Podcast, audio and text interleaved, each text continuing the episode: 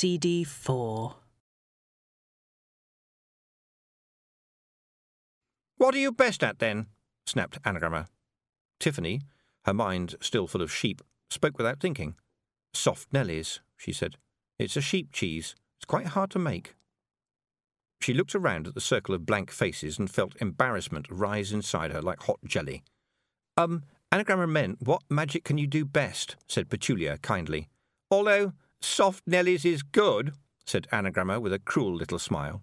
One or two of the girls gave that little snort that meant they were trying not to laugh out loud but didn't mind showing that they were trying. Tiffany looked down at her boots again. I don't know, she mumbled. But I did throw the Queen of the Fairies out of my country. Really? said Anagramma.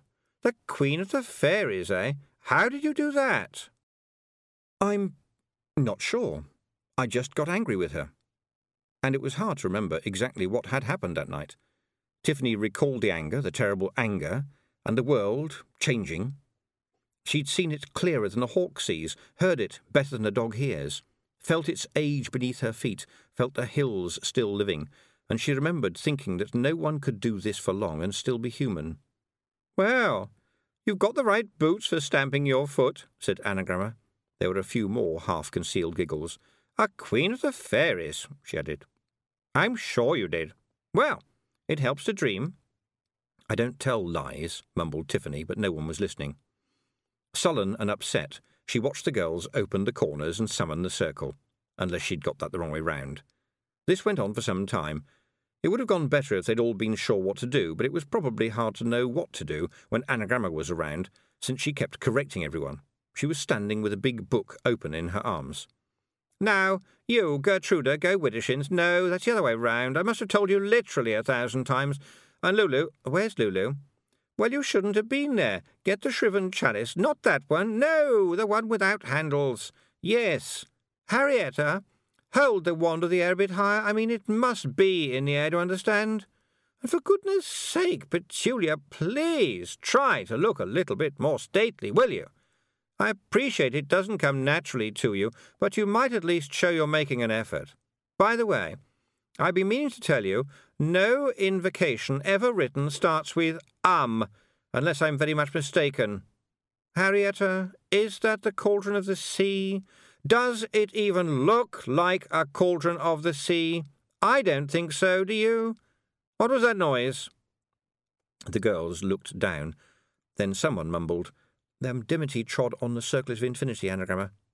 Not the one with the genuine seed pearls on it, said Anagramma in a tight little voice. Um, yes, said Petulia, but I'm sure she's very sorry. Um, shall I make a cup of tea?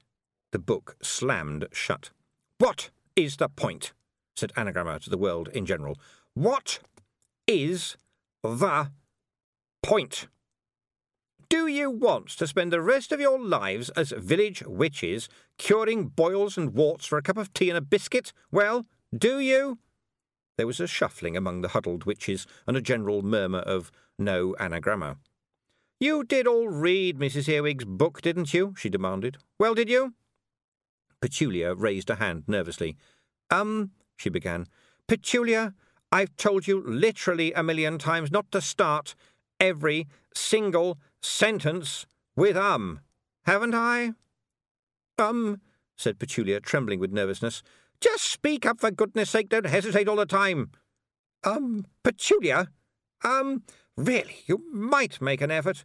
Honestly, I don't know what's the matter with all of you. I do, Tiffany thought. You're like a dog worrying sheep all the time. You don't give them time to obey you, and you don't let them know when they've done things right. You just keep barking. Petulia had lapsed into tongue-tied silence. Anagramma put the book down on the log. Well, we've completely lost the moment, she said.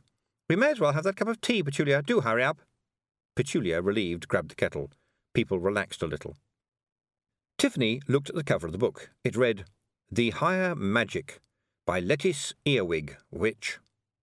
Magick with a K, she said aloud. Magick. That's deliberate, said Anagramma coldly.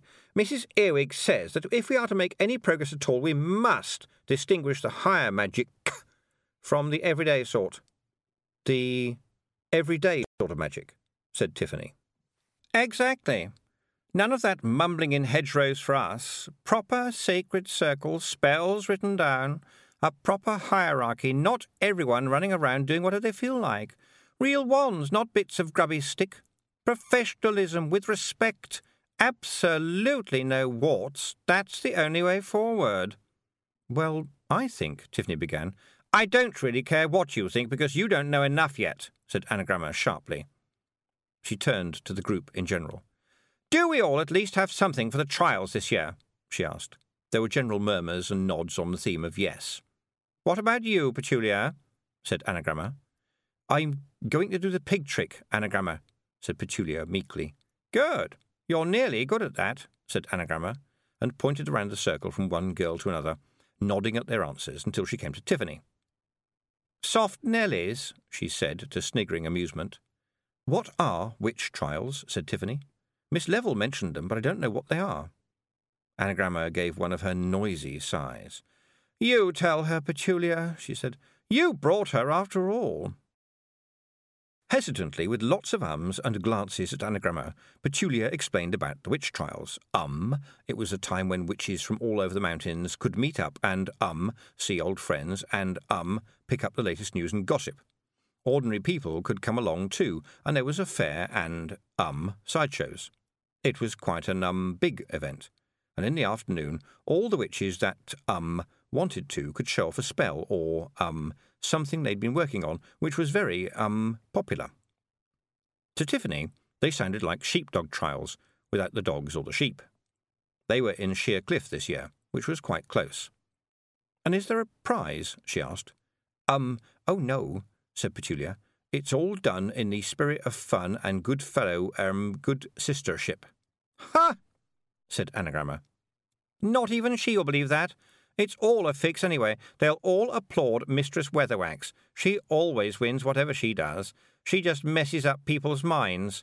She just fools them into thinking she's good. She wouldn't last five minutes against a wizard. They do real magic. And she dresses like a scarecrow, too. It's ignorant old women like her who keep witchcraft rooted in the past, as Mrs. Earwig points out in Chapter 1. One or two girls looked uncertain. Petulia even looked over her shoulder. Um, people do say she's done amazing things, Anagramma, she said. And, um, they say she can spy on people miles away. Yes, they say that, said Anagramma. That's because they're all frightened of her. She's such a bully. That's all she does, bully people and mess up their heads. That's old witchcraft, that is. Just one step away from cackling, in my opinion. She's half cracked now, they say. She didn't seem cracked to me. Who said that? Snapped Anagramma. Everyone looked at Tiffany, who wished she hadn't spoken, but now there was nothing for it but to go on. She was just a bit old and stern, she said, but she was quite polite. She didn't cackle. You've met her? Yes. She spoke to you, did she? snarled Anagramma. Was that before or after you kicked out the Fairy Queen? Just after, said Tiffany who was not used to this sort of thing. She turned up on a broomstick, she added. I am telling the truth. Of course you are, said Anagramma, smiling grimly. And she congratulated you, I expect. Not really, said Tiffany. She seemed pleased, but it was hard to tell. And then Tiffany said something really, really stupid. Long afterward, and long after all sorts of things had happened, she'd go la la la la to blot out the memory whenever something reminded her of that evening. She said, She did give me this hat. And they said, all of them, with one voice, What hat? Petulia took her back to the cottage. She did her best and assured Tiffany that she believed her, but Tiffany knew she was just being nice. Miss Level tried to talk to her as she ran upstairs, but she bolted her door, kicked off her boots, and lay down on the bed with the pillow over her head to drown out the laughter echoing inside. Downstairs there was some muffled conversation between Petulia and Miss Level, and then the sound of the door closing as Petulia left. After a while there was a scraping noise as Tiffany's boots were dragged across the floor and arranged neatly under the bed. Oswald was never off duty. After another while the laughter died down, although she was sure it'd never go completely. Tiffany could feel the hat. At least, she had been able to feel it. The virtual hat on her real head. But no one could see it, and Petulia had even waved a hand back and forth over Tiffany's head and encountered a complete absence of hat. The worst part, and it was hard to find the worst part, so humiliatingly bad had it been, was hearing Anagramma say, No, don't laugh at her, that's too cruel. She's just foolish, that's all. I told you the old woman messes with people's heads. Tiffany's first thoughts were running around in circles. Her second thoughts were caught up in the storm.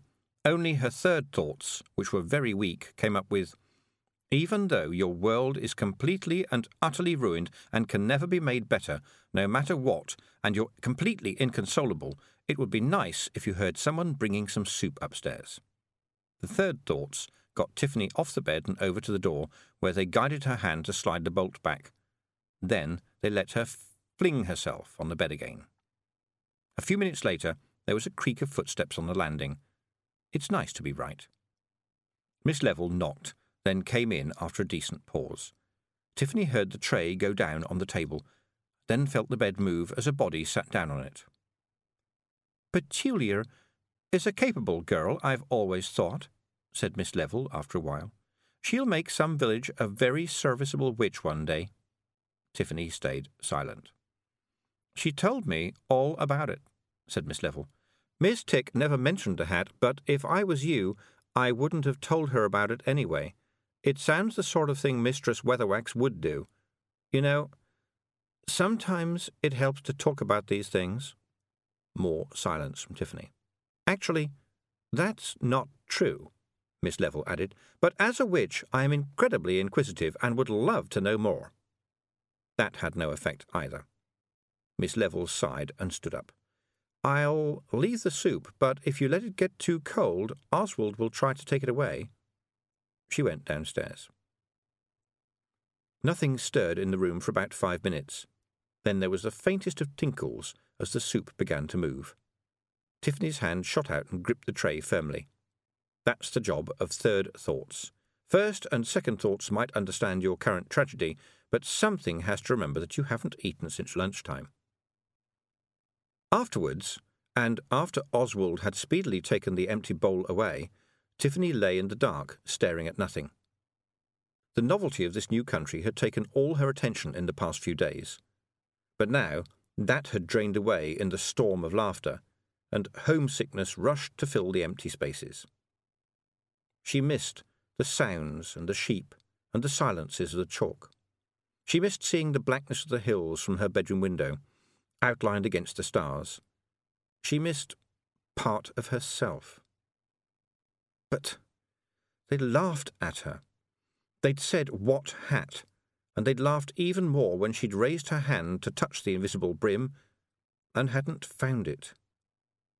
She'd touched it every day for eighteen months, and now it had gone. And she couldn't make a shamble and she just had a green dress while all the other girls wore black ones. Anagramma had a lot of jewellery too, in black and silver. All the other girls had shambles too, beautiful ones. Who cared if they were just for show? Perhaps she wasn't a witch at all. Oh, she'd defeated the Queen with the help of the little men and the memory of Granny Aching, but she hadn't used magic. She wasn't sure now what she had used. She'd felt something go down through the soles of her boots, down through the hills and through the years, and come back loud and roaring in a rage that shook the sky. How dare you invade my world, my land, my life? But what had the virtual hat done for her? Perhaps the old woman had tricked her, had just made her think there was a hat there. Perhaps she was a bit cracked, like Anagramma had said and had just got things wrong. Perhaps Tiffany should go home and make soft Nellies for the rest of her life. Tiffany turned around and crawled down the bed and opened her suitcase. She pulled out the rough box, opened it in the dark, and closed a hand around the lucky stone. She'd hoped that there'd be some kind of spark, some kind of friendliness in it, but there was none. There was just the roughness of the outside of the stone the smoothness on the face where it is split, and the sharpness between the two. And the piece of sheep's wool did nothing but make her fingers smell of sheep. and this made her long for home and feel even more upset. The silver horse was cold. Only someone quite close would have heard the sob. It was quite faint, but it was carried on the dark red wings of misery. She wanted, longed for the hiss of wind in the turf and the feel of centuries under her feet. She wanted that sense, which had never left her before, of being where achings had lived for thousands of years. She needed blue butterflies and the sounds of sheep and the big, empty skies. Back home, when she'd felt upset, she'd gone up to the remains of the old shepherding hut and sat there for a while. That had always worked. It was a long way away now, too far. Now she was full of a horrible, heavy, dead feeling, and there was nowhere to leave it. And it wasn't how things were supposed to go. Where was the magic? Oh, she understood that you had to learn about the basic everyday craft. But when did the witch part turn up? She'd been trying to learn, she really had, and she was turning into, well, a good worker, a handy girl with potions, and a reliable person.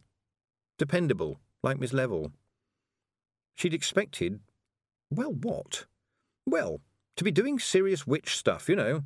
Broomsticks, magic, guarding the world against evil forces in a noble yet modest way, and then also doing good for poor people because she was a really nice person. And the people she'd seen in the picture had had rather less messy ailments, and their children didn't have such runny noses. Mr. Weevil's flying toenails weren't in it anywhere. Some of them boomeranged. She got sick on broomsticks every time. She couldn't even make a shamble. She was going to spend her days running around after people who, to be honest, could sometimes be doing a bit more for themselves. No magic, no flying, no secrets, just toenails and bogies. She belonged to the chalk. Every day she told the hills what they were. Every day they told her who she was but now she couldn't hear them. Outside, it began to rain quite hard, and in the distance Tiffany heard the mutter of thunder. What would Granny Aching have done? But even folded in the wings of despair, she knew the answer to that. Granny Aching never gave up. She'd search all night for a lost lamb. She lay looking at nothing for a while, and then lit the candle by the bed and swivelled her legs onto the floor. This couldn't wait until the morning. Tiffany had a little trick for seeing the hat. If you moved your hand behind it quickly, there was a slight, brief blurriness to what you saw, as though the light coming through the invisible hat took a little more time. It had to be there. Well, the candle should give enough light to be sure. If the hat was there, everything would be fine, and it wouldn't matter what other people thought. She stood in the middle of the carpet, while lightning danced across the mountains outside and closed her eyes. Down in the garden, the apple tree branches flayed in the wind, the dream catchers and curse nets clashing and jingling. See me, she said. The world went quiet, totally silent. It hadn't done that before. But Tiffany tiptoed around until she knew she was opposite herself and opened her eyes again. And there she was, and so was the hat as clear as it had ever been. And the image of Tiffany below, a young girl in a green dress, opened its eyes and smiled at her and said, We see you. Now we are you. Tiffany tried to shout, See me not, but there was no mouth to shout. Lightning struck somewhere nearby. The window blew in. The candle flame flew out in a streamer of fire and died. And then there was only darkness and the hiss of the rain. Chapter 6 The Hiver Thunder rolled across the chalk. Jeanie carefully opened the package that her mother had given her on the day she'd left the Long Lake Mound. It was a traditional gift, one that every young Kelda got when she went away, never to return. Keldas could never go home. Keldas were home.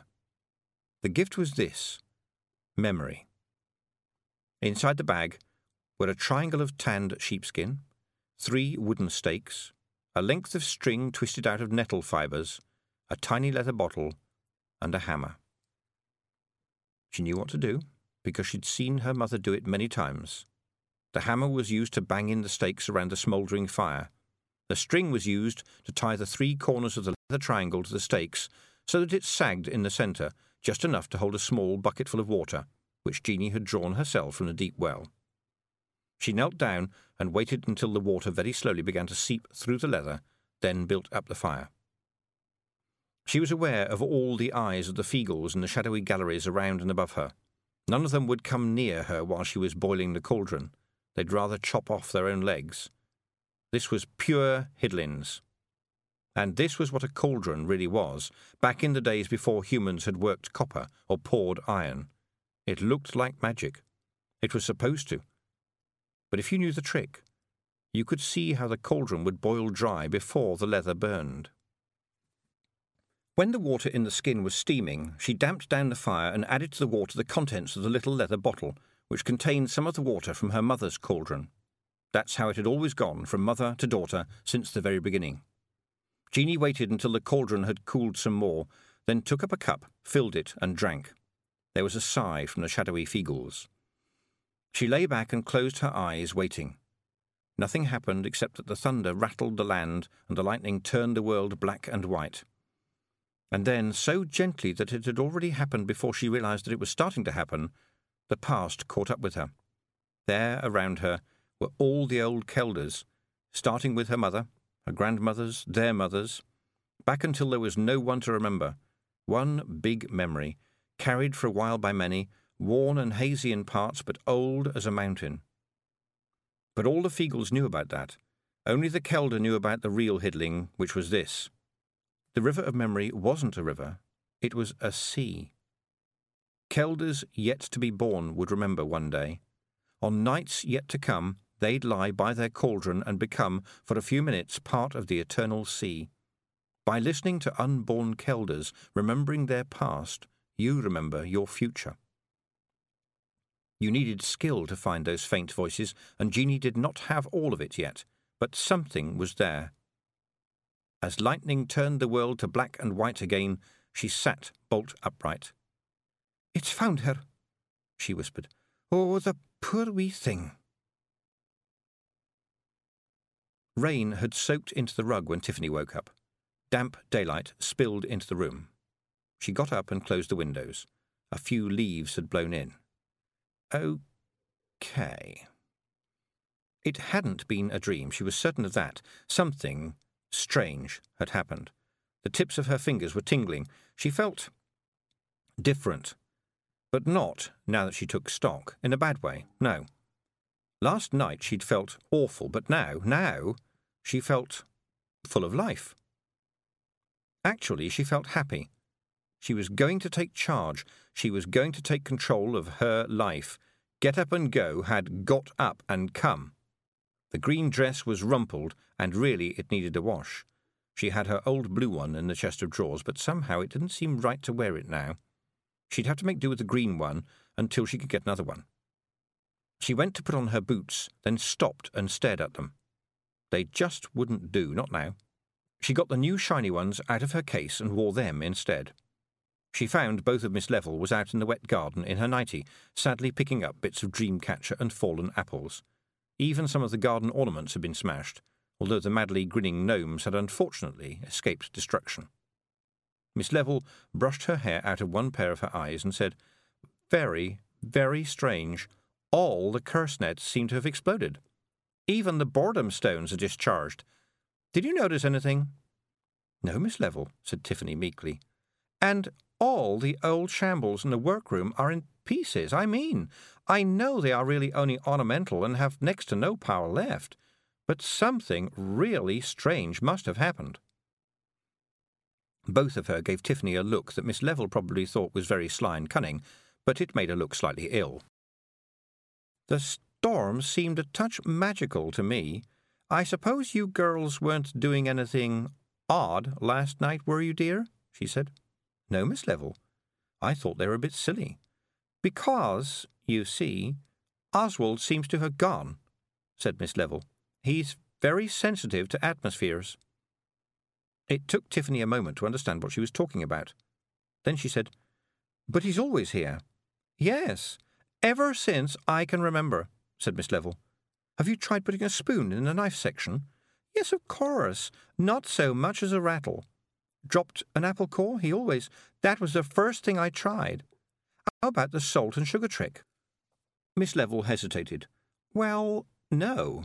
She brightened up. He does love that one, so he's bound to turn up, yes? Tiffany found a big bag of salt and another of sugar and poured both of them into a bowl. Then she stirred up the fine white crystals with her hand. She'd found this was the ideal way of keeping Oswald occupied while they did the cooking. Sorting the salt and sugar grains back into the right bags could take him an entire happy afternoon. But now the mixture just lay there, Oswaldless. Oh, well, I'll search the house, said Miss Level, as if that was a good way of finding an invisible person. Go and see to the goats, will you, dear? And then we'll have to try to remember how to do the washing up. Tiffany let the goats out of the shed. Usually, Black Meg immediately went and stood on the milking platform and gave her an expectant look as if to say, I've thought up a new trick. But not today. When Tiffany looked inside the shed, the goats were huddled in the dark at the far end. They panicked, nostrils flaring, and scampered around as she went towards them, but she managed to grab Black Meg by her collar. The goat twisted and fought her as she dragged her out towards the milking stand. Meg climbed up because it was either that or have her head pulled off, then stood there snorting and bleating. Tiffany stared at the goat. Her bones felt as though they were itching. She wanted to do things, climb the highest mountain, leap into the sky, run around the world. And she thought, this is silly.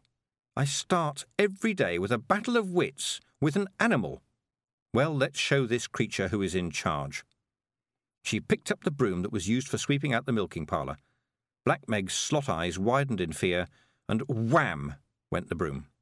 It hit the milking stand. Tiffany hadn't intended to miss like that. She'd wanted to give Meg the wallop the creature richly deserved, but somehow the stick had twisted in her hand. She raised it again, but the look in her eye and the whack on the wood had achieved the right effect. Meg cowered. No more games, hissed Tiffany, lowering the stick. The goat stood as still as a log. Tiffany milked her out, took the pail back into the dairy, weighed it, chalked up the amount on the slate by the door, and tipped the milk into a big bowl. The rest of the goats were nearly as bad, but a herd learns fast. Altogether, they gave three gallons, which was pretty pitiful for ten goats. Tiffany chalked this up without enthusiasm and stood staring at it, fiddling with the chalk. What was the point of this? Yesterday she'd been full of plans for experimental cheeses, but now cheese was dull. Why was she here, doing silly chores, helping people too stupid to help themselves? She could be doing anything. She looked down at the scrubbed wooden table. Help me. Someone had written on the wood in chalk, and the piece of chalk was still in her hand. Petulia's come to see you, dear, said Miss Level behind her. Tiffany quickly shifted the milking bucket over the words and turned around guiltily. What? she said. Why? Just to see if you're all right, I think, said Miss Level, watching Tiffany carefully. The dumpy girl stood very nervously on the doorstep, her pointy hat in her hands. Um, I just thought I ought to see how you, um, are, she muttered, looking Tiffany squarely in the boots. Um, I don't think anyone really wanted to be unkind. You're not very clever, and you're too fat, said Tiffany. She stared at the round pink face for a moment and knew things. And you still have a teddy bear, help me, and you believe in fairies. She slammed the door, went back to the dairy, and stared at the bowls of milk and curds as if she was seeing them for the first time. Good with cheese. That was one of the things everyone remembered about her. Tiffany Aching, brown hair, good with cheese but now the dairy looked all wrong and unfamiliar. She gritted her teeth. Good with cheese. Was that really what she wanted to be? Of all the things people could be in the world, did she want to be known just as a dependable person to have around rotted milk? Did she really want to spend all day scrubbing slabs and washing pails and plates and and and that weird wire thing just there, that that that cheese cutter? That cheese cutter? Did she want her whole life to. Hold on. Who's there? said Tiffany. Did someone just say cheese cutter? She peered around the room, as if someone could be hiding behind the bundles of dried herbs. It couldn't have been Oswald. He'd gone, and he never spoke in any case. Tiffany grabbed the pail, spat on her hand, and rubbed out the chalked help me. Tried to rub it out, but her hand gripped the edge of the table and held it firmly no matter how much she pulled. She flailed with her left hand, managing to knock over a pail of milk, which washed across the letters, and her right hand let go suddenly. The door was pushed open. Both of Miss Level was there. When she pulled herself together like that, standing side by side, it was because she felt she had something important to say. I have to say, Tiffany, that I think you were very nasty to Petulia just now. She went off crying. She stared at Tiffany's face. Are you all right, child? Tiffany shuddered. Um, yes, fine. Feel a bit odd. Heard a voice in my head. Gone now. Miss Level looked at her with her heads on one side, right and left in different directions. If you're sure, then, I'll get changed. We'd better leave soon. There's a lot to do today. A lot to do, said Tiffany weakly. Well, yes. There's Slapwig's leg, and I've got to see to the Grimley baby, and it's been a week since I visited Surly Bottom. And let's see, Mr. Plover's got gnats again, and I'd better just find a moment to have a word with Mr. Slopes. And then there's Mr. Weevil's lunch to cook. I think I'll have to do that here and run down with it for him. And, of course, Mrs. Fanlight is near her time, and, she sighed, so is Miss Hoblo again. It's going to be a full day. It's really hard to fit it all in, really it is. Tiffany thought, you stupid woman, standing there looking worried because you haven't got time to give people everything they demand. Do you think you could ever give them enough help? Greedy, lazy, dumb people, always wanting all the time. The Grimley baby? Mrs. Grimley's got eleven children. Who'd miss one? Mr. Weevil's dead already. He just won't go. You think they're grateful, but all they're doing is making sure you come round again. That's not gratitude, that's just insurance. The thought horrified part of her, but it had turned up and it flamed there in her head, just itching to escape from her mouth. Things need tidying up here, she muttered. Oh, I can do that while we're gone, said Miss Level cheerfully. Come on, let's have a smile. There's lots to do. There was always lots to do, Tiffany growled in her head as she trailed after Miss Level to the first village. Lots and lots, and it never made any difference. There was no end to the wanting. They went from one grubby, smelly cottage to another, ministering to people too stupid to use soap, drinking tea from cracked cups, gossiping with old women with fewer teeth than toes. It made her feel ill. It was a bright day, but it seemed to darken as they walked on. The feeling was like a thunderstorm inside her head. Then the daydreams began. She was helping to splint the broken arm of some dull child when she glanced up and saw her reflection in the glass of the cottage window. She was a tiger with huge fangs. She yelped and stood up. Oh, do be careful, said Miss Level, and then saw her face. Is there something wrong? she asked. I, I, I, I, something bit me, lied Tiffany. That was a safe bet in these places. The fleas bit the rats, and the rats bit the children. She managed to get out into daylight, her head spinning, Miss Level came out a few minutes later and found her leaning against the wall, shaking. You look dreadful, she said. Ferns, said Tiffany. Everywhere, big ferns, uh, and big things like cows made out of lizards. She turned a wide, mirthless smile onto Miss Level, who took a step back. You can eat them. She blinked. What's happening? she whispered. I don't know, but I'm coming right down here at this minute to fetch you, said Miss Level. I'm on the broomstick right now. They laughed at me when I said I could trap one. Well, who's laughing now? Tell me that, eh? Miss Level's expression of concern turned into something close to panic. That didn't sound like your voice. That sounded like a man. Do you feel all right? Feel crowded, murmured Tiffany. Crowded? said Miss Level. Strange. Memories. Help me. Tiffany looked at her arm. It had scales on it. Now it had hair on it. Now it was smooth and brown and holding a scorpion sandwich, she said. Can you hear me? asked Miss Level, her voice a long way away. You're delirious. Are you sure you girls haven't been playing with potions or anything like that? The broomstick dropped out of the sky, and the other part of Miss Level nearly fell off. Without speaking, both of Miss Level got Tiffany onto the stick and part of Miss Level got on behind her. It didn't take long to fly back to the cottage. Tiffany spent the flight with her mind full of hot cotton wool and wasn't at all certain where she was, although her body did know and threw up again. Miss Level helped her off the stick and sat her on the garden seat just outside the cottage door. Now, you just wait there, said Miss Level, who dealt with emergencies by talking incessantly and using the word just too often because it's a calming word, and I'll just get you a drink, and then we'll just see what the matter is. There was a pause, and then the stream of words came out of the house again, dragging Miss Level after them. And I'll just check on things. Just drink this, please. Tiffany drank the water, and, out of the corner of her eye, saw Miss Level weaving string around an egg.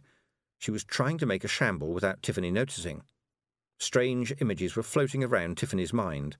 There were scraps of voices, fragments of memories, and one little voice that was her own, small and defiant and getting fainter. You're not me.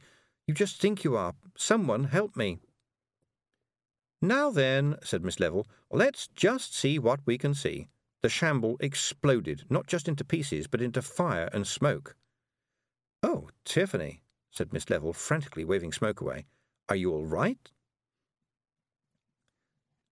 Tiffany stood up slowly. It seemed to Miss Level that she was slightly taller than she remembered. Yes, I think I am, said Tiffany. I think I've been all wrong, but now I'm all right. And I've been wasting my time, Miss Level. What? Miss Level began. Tiffany pointed a finger at her. I know why you had to leave the circus, Miss Level, she said. It had to do with the clown Floppo, the trick ladder, and some custard. Miss Level went pale. How could you possibly know that? Just by looking at you, said Tiffany, pushing past her into the dairy. Watch this, Miss Level. She pointed a finger. A wooden spoon rose an inch from the table. Then it began to spin faster and faster, until with a cracking sound it broke into splinters. They whirled away across the room. And I can do this, Tiffany shouted. She grabbed a bowl of curds, tipped them out onto the table, and waved a hand at them. They turned into a cheese. Now that's what cheese making should be, she said. To think that I spent stupid years learning the hard way. That's how a real witch does it. Why do we crawl in the dirt, Miss Level? Why do we amble around with herbs and bandage smelly old men's legs? Why do we get paid with eggs and stale cakes? Anagramma is as stupid as a hen, but even she can see it's wrong. Why don't we use magic? Why are you so afraid? Miss Level tried to smile. Tiffany, dear, we all go through this, she said, and her voice was shaking, though not as explosively as you, I have to say. And the answer is, well, it's dangerous. Yes, but that's what people always say to scare children, said Tiffany. We get told stories to frighten us, to keep us scared. Don't go into the big bad woods. Help me, because it's full of scary things. That's what we're told. But really, the big bad woods should be scared of us. I'm going out. I think that would be a good idea, said Miss Level weakly, until you behave. I don't have to do things your way, snarled Tiffany, slamming the door behind her. Miss Level's broomstick was leaning against the wall a little way away. Tiffany stopped and stared at it, her mind on fire. She'd tried to keep away from it. Miss Level had wheedled her into a trial flight with Tiffany clinging on tightly with arms and legs, while both of Miss Level ran alongside her, holding on to ropes and making encouraging noises. They had stopped when Tiffany threw up for the fourth time. Well, that was then. She grabbed the stick, swung a leg over it, and found that her other foot stuck to the ground as though nailed there. The broomstick swung round wildly as she tried to pull it up, and when the boot was finally tugged off the ground, the stick turned over so that Tiffany was upside down. This is not the best position in which to make a grand exit. She said quietly, I am not going to learn you. You are going to learn me, or the next lesson will involve an axe. The broomstick turned upright, then gently rose. Right, said Tiffany. There was no fear this time. There was just impatience. The ground dropping away below her didn't worry her at all. If it didn't have the sense to stay away from her, she'd hit it as the stick drifted away, there was whispering in the long grass of the garden. Ach, we're too late, Rob. That was the hiver that was. Aye, but did you see that foot? It's nae one yet. Oor hag's in there somewhere. She's fighting it. It canna win until it's taken the last scrap o' her. Wullie, will you stop trying to grab them apples? Uh, sorry I am to say this, Rob, but no one can fight a hiver. Tis like fighting yoursel. The more you fight, the more it'll tucker you. And when it has all of you, wash out your mouth with hedgehog pee, Big Yan. That isna going to happen. Crivens, here comes the big hag. Half of Miss Level stepped out into the ruined garden. She stared up at the departing broomstick, shaking her head. Daft Wullie was stuck out in the open, where he'd been trying to snag a fallen apple. He turned to flee and would have got clean away if he hadn't run straight into a pottery garden gnome. He bounced off, stunned, and staggered wildly, trying to focus on the big, fat, chubby cheeked figure in front of him. He was far too angry to hear the click of the garden gate and the soft tread of approaching footsteps. When it comes to choosing between running and fighting, a Feegle doesn't think twice. He doesn't think at all. What are you grinning at, pal? he demanded.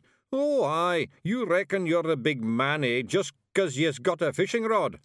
He grabbed a pink pointy ear in each hand and aimed his head at what turned out to be quite a hard pottery nose. It smashed, anyway, as things tend to do in these circumstances, but it did slow the little man down and cause him to stagger in circles. Too late, he saw Miss Level bearing down on him from the doorway. He turned to flee right into the hands of also Miss Level. Her fingers closed around him. I'm a witch, you know, she said, and if you don't stop struggling this minute, I will subject you to the most dreadful torture. Do you know what that is? Daft Wullie shook his head in terror.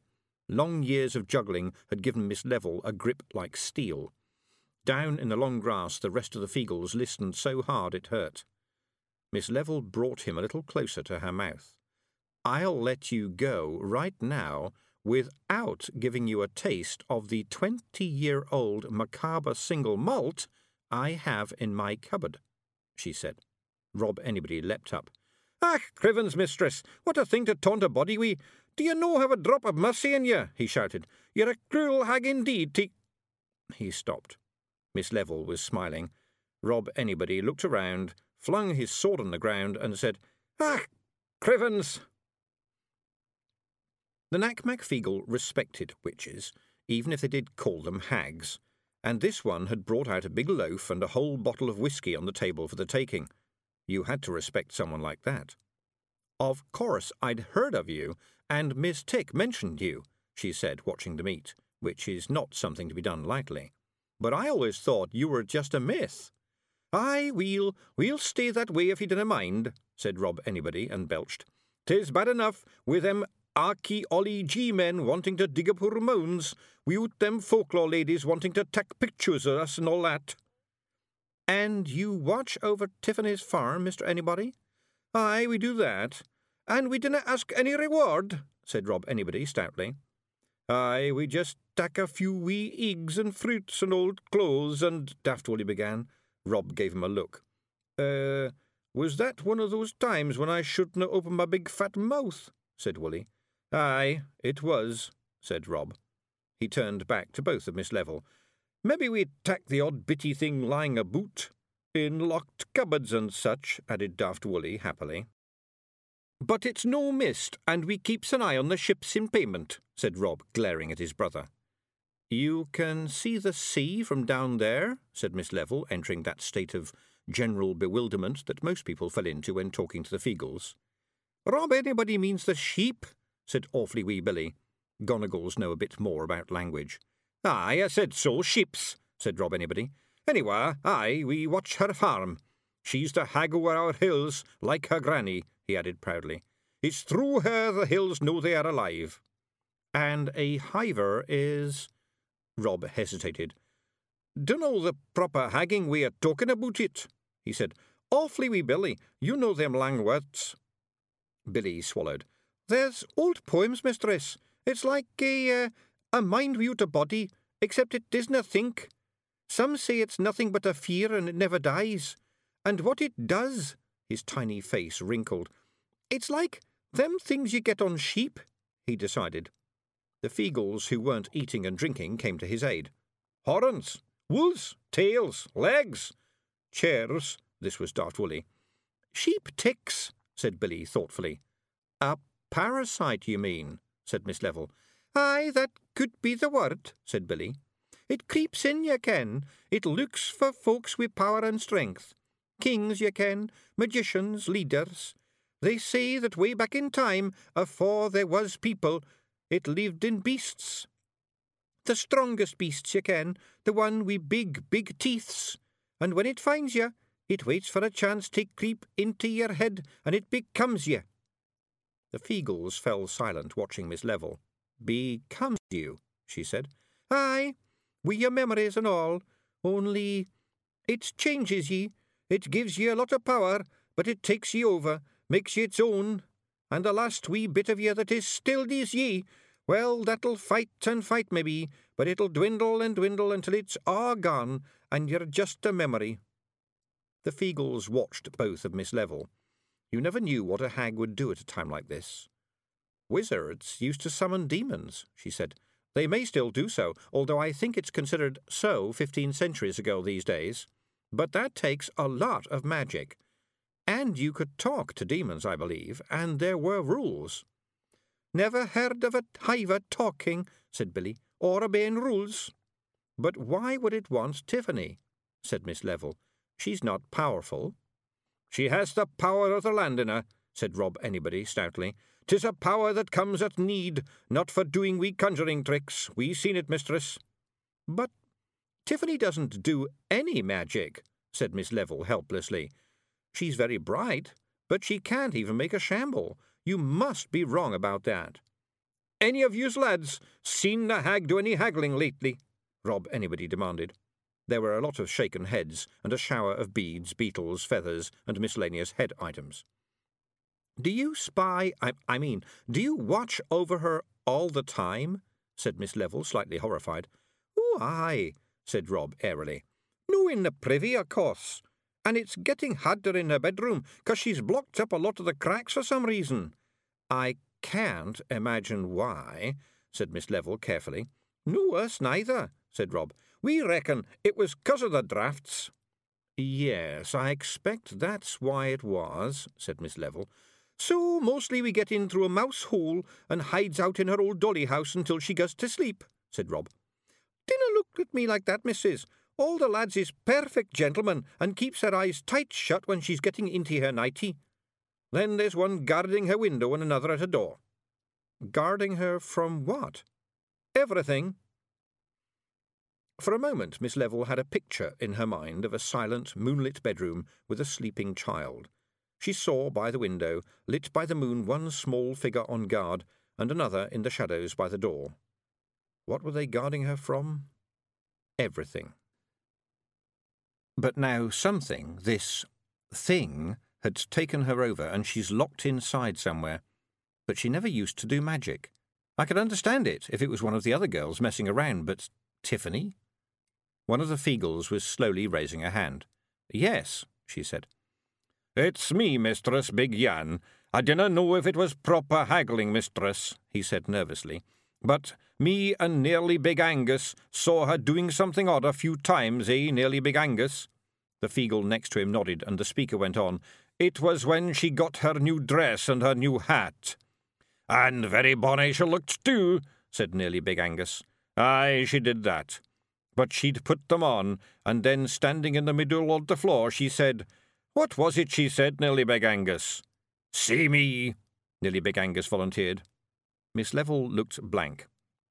The speaker, now looking a bit sorry that he'd raised this, went on, Then after a wee while we'd hear her voice say, See me not, and then she'd adjust the hat, you know, maybe to a more fetching angle. Oh, you mean she was looking at herself in what we call a mirror, said Miss Level. That's a kind of. We ken well what them things are, mistress, said Nearly Big Angus. She's got a tiny one all cracked and dirty, but it's nae good for a body as wants to see herself properly. Very good for the stealing mirrors, said Rob Anybody. We got to Jeannie a silver one with garnets in the frame. And she'd say, See me, said Miss Level. Aye, and then see me not, said Big Yan. And between times she'd stand vera uh, still like a statue. Sounds like she was trying to invent some kind of invisibility spell, Miss Level mused. They don't work like that, of course. We reckon she was just trying to throw her voice, said Nearly Big Angus. So it sounds like it's coming from somewhere else, you can. We Ian can do that a treat when we're a hunting. Throw her voice, said Miss Level, her brow wrinkling. Why did you think that? "'Cause when she said, See me not, it sounded like it was no coming fra her, and her lips didn't move. Miss Level stared at the Feegles. When she spoke next, her voice was a little strange. Tell me, she said, when she was just standing there, was she moving at all? Just breathing very slow, mistress, said Big Yan. Were her eyes shut? Aye. Miss Level started to breathe very fast. She walked out of her own body. There's not one witch in a hundred who can do that, she said. That's borrowing, that is. It's better than any circus trick. It's putting your mind somewhere else. You'd have to learn how to protect yourself before you ever try it. And she just invented it because she didn't have a mirror. The little fool, why didn't she say? She walked out of her own body and left it there for anything to take over. I wonder what she thought she was doing?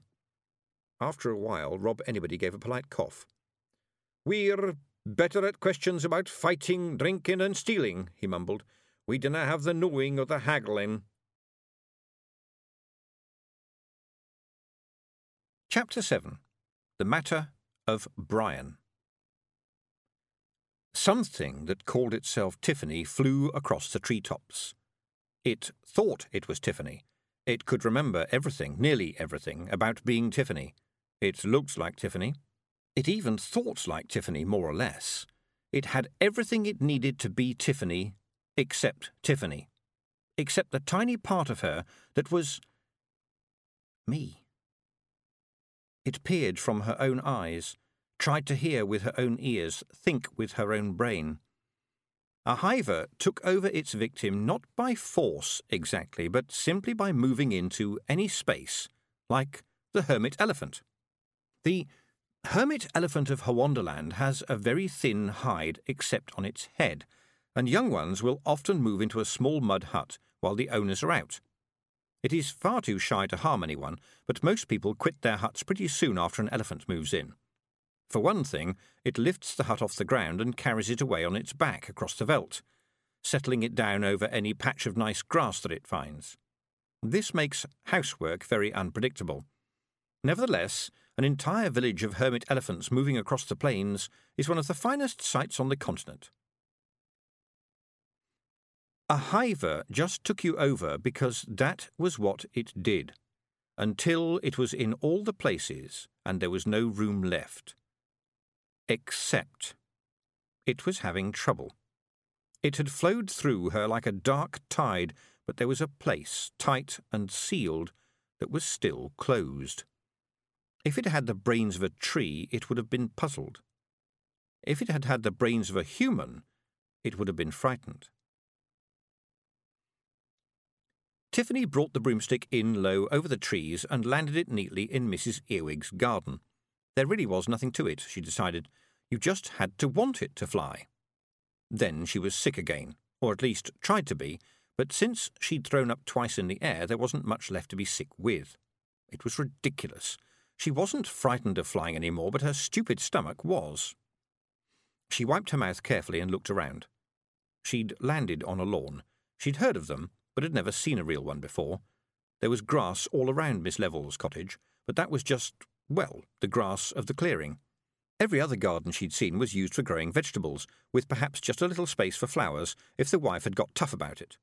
A lawn meant you were posh enough to afford to give up valuable potato space. This lawn had stripes. Tiffany turned to the stick and said, Stay, and then marched across the lawn to the house. This was a lot grander than Miss Level's cottage, but from what Tiffany had heard, Mrs. Earwig was a more senior witch. She'd also married a wizard, although he didn't do any wizarding these days. It was a funny thing, Miss Level said, but you didn't often meet a poor wizard. She knocked at the door and waited. There was a curse net hanging in the porch. You'd have thought that a witch wouldn't need such a thing, but Tiffany supposed they used them as decoration. There was also a broomstick leaning against the wall and a five pointed silver star on the door. Mrs. Earwig advertised. Tiffany knocked on the door again, much harder. It was instantly opened by a tall, thin woman all in black. But it was a very decorative, rich, deep black, all lacy and ruffled, and set off with more silver jewellery than Tiffany imagined could exist. She didn't just have rings on her fingers. Some fingers had sort of silver finger gloves designed to look like claws. She gleamed like the night sky. And she was wearing her pointy hat, which Miss Level never did at home. It was taller than any hat that Tiffany had ever seen. It had stars on it, and silver hat pins glittered. All of this should have added up to something pretty impressive. It didn't. Partly it was because there was just too much of everything, but mostly it was because of Mrs. Earwig. She had a long, sharp face and looked very much as though she was about to complain about the cat from next door whittling on her lawn. And she looked like that all the time. Before she spoke, she very pointedly looked at the door to see if the heavy knocking had made a mark. Well, she said haughtily, or what she probably thought was haughtily. It sounded a bit strangled. Bless all in this house, said Tiffany. What? Oh, yes. Favourable runes shine on this our meeting, said Mrs. Earwig hurriedly. Well? I've come to see Anagramma, said Tiffany. There really was too much silver. Oh, are you one of her girls? said Mrs. Earwig. Not exactly, said Tiffany. I work with Miss Level. Oh, ha, said Mrs. Earwig, looking her up and down. Green is a very dangerous colour. What is your name, child? Tiffany. Hmm, said Mrs. Earwig, not approving at all. Well, you had better come in. She glanced up and made a t sound. Oh, will you look at that? I bought that at the craft fair over in Sluys, too. It was very expensive. The curse net was hanging in tatters. You didn't do that, did you? Mrs. Earwig demanded. It's too high, Mrs. Earwig, said Tiffany. It's pronounced Arwidge, said Mrs. Earwig coldly. Sorry, Mrs. Earwig. Come. It was a strange house.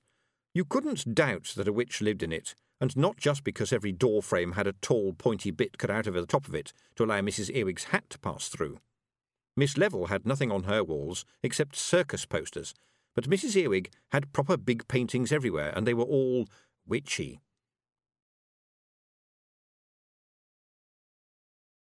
End of CD4.